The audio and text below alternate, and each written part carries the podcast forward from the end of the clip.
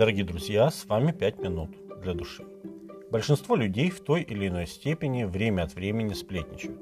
И это неудивительно, учитывая то, что человек в среднем произносит приблизительно 10 тысяч слов в день, большинство из которых не влечет за собой серьезных последствий. Однако, те, кто повторяют праздную болтовню или слухи о других, обычно возглавляют список людей, которые нам неприятны.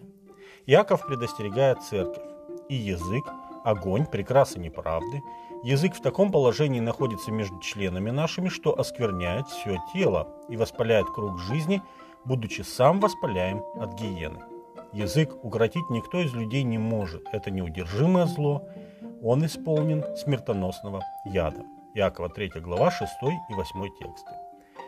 Истолковывая заповедь об убийстве, Иисус в Нагорной проповеди сказал, что заповедь эту можно нарушить, лишь произнеся слова.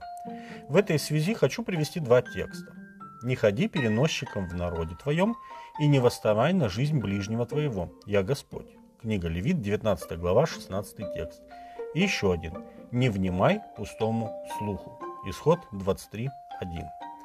Эти два текста из Библии предостерегают человека от сплетней. С одной стороны, от того, чтобы сочинять и распространять ее, а с другой, чтобы слушать.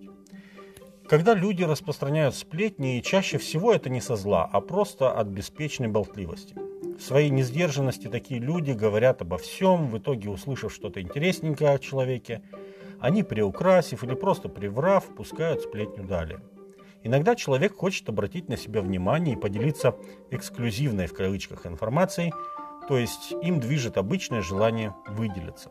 Но самая худшая сплетня – это коварная клевета. Такая сплетня формируется намеренно с целью причинить вред человеку, против которого она направлена. Библейский герой Навуфей стал жертвой такого коварства. Оказавшись, отказавшись продать свой виноградник царю Ахаву, он в итоге клеветы, запущенной Гафолией, не только лишился своего имения, но и жизни.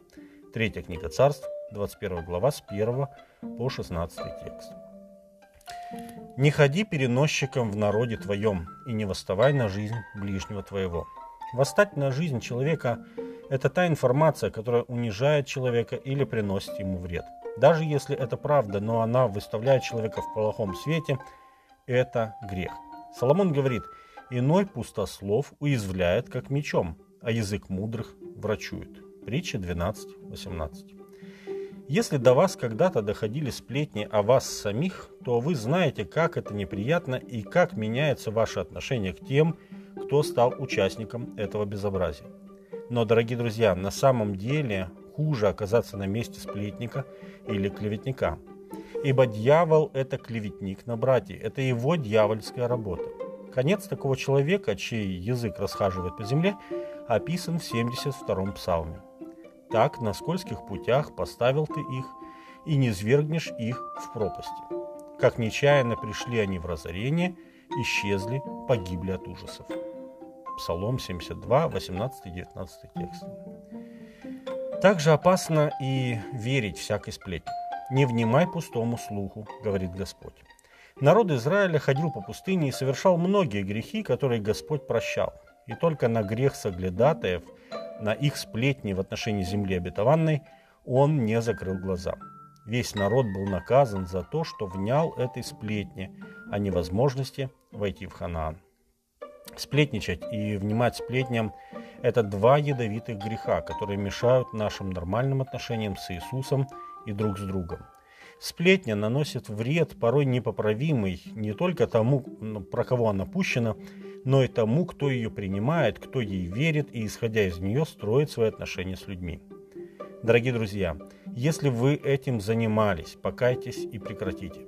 Не делайте этого зла пред Богом, ибо за каждое праздное слово человек даст ответ в день суда. Даже искреннее покаяние порой не может устранить последствия некоторых сплетен. Но проходит время, Бог вмешивается и поворачивает историю таким образом, чтобы это не повредило его делу. Пусть Господь вас благословит. С вами были «Пять минут для души».